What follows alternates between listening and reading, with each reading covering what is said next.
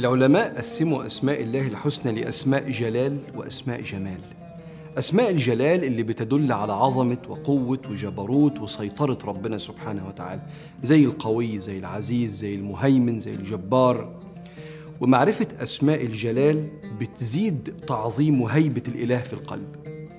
وقسموها كمان لأسماء الجمال اللي بتدل على قرب وحنان وكرم وعطف الإله زي الرحيم والقريب واللطيف والجميل. ومعرفة أسماء الله بأسماء الجمال بتزيد من طمأنينة وشوق وإحساس العبد بقرب الرب سبحانه وتعالى. لكن أيضا العلماء قالوا إن في معاني جمالية في صفات الجلال بحيث إن أنت ممكن تسمع اسم من أسماء الجلال فتشعر برقة وحب. من أسماء الجلال اللي ليها معاني جمالية اسم الله القهار. ومعنى اسم الله القهار هو من نفذت إرادته في العباد فلا يكون في ملكه إلا ما أراد.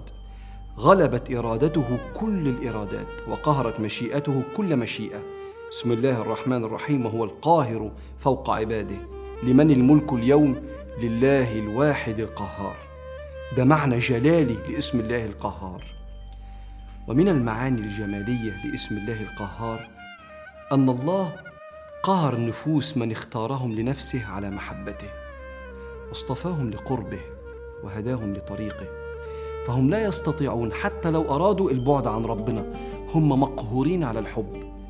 فلو أذنبوا يغلبهم ألم البعد عن ربنا حتى يمحوا لذة الشهوة فتلاقيهم بسرعة يرجعوا لربنا سبحانه وتعالى مهما استمتعوا في حاجة خاطئة كثير الرجوع بسبب أنهم مقهورون على محبة الله.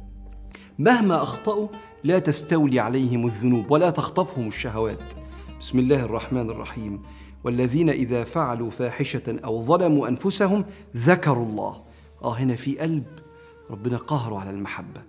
والذين إذا فعلوا فاحشة أو ظلموا أنفسهم ذكروا الله فاستغفروا لذنوبهم. ومن يغفر الذنوب إلا الله ولم يصروا على ما فعلوا وهم يعلمون. وقهر قلوبهم على حبه. حتى لو أمام الناس هم مأذيين في بلاء هم في الظاهر متألمين لكن في الباطن مستسلمين راضين عن ربهم سبحانه وتعالى. ولسان حالهم حال النبي عليه الصلاة والسلام لما كان بيقول والخير في يديك والشر ليس إليك لا نحصي ثناء عليك. لما التابعي الكبير سيدنا عروة بن الزبير راح يزور أمير المؤمنين في القصر ابنه الصغير راح يتفرج على الخيول فرفصوا خيل مات. ثم دبت الأكلة في قدمه فالأطباء قرروا يقطعوا هذه القدم. فلما أفاق قال إلهي لك الحمد. كان لي أطراف أربعة فأخذت واحدا وأبقيت ثلاثة فلك الحمد. وكان أولادي سبعة فأخذت منهم واحدا وأبقيت ستة فلك الحمد. فلئن ابتليت فلطالما عافيت ولئن أخذت فلطالما أعطيت. واخد بالك في عز الألم بيسيطر عليه رؤية تاريخ فضل الله معاه في السنوات السابقة. سيدنا سفيان الثوري كان عنده ولد صغير نبغة مات وهو عنده تسع عشر سنين ذكاء وحفظ والناس كانت منبهرة بيه. فلما مات دخلوا عليه شافوه راضي. فقالوا له أنت إزاي راضي كده؟ فقال الحمد لله الذي قبض ولدي قبل أن يجري عليه قلم الحساب. هو قلبه مقهور مش مقهور يعني حزين مقهور يعني قلبه جاي على رؤية جمال. حسن اختيار ربنا لتوقيت قبضه لروح ابنه قبل ما يبلغ ويتحاسب. سبحان الله. بيت الحمد اللي بيبنى في الجنة لا يبنى على الحمد على نعم بتجيلك يبنى عند لحظة فقد إنسان لابنه ولا بنته فيحمد ربنا فيتبني قصر في الجنة. قال صلى الله عليه وسلم إذا مات ولد العبد قال الله للملائكة أقبضتم ولد عبدي؟ فيقولون نعم. فيقول أقبضتم ثمرة فؤاده. خلاصة الحاجة اللي بتفرحه يقولون نعم.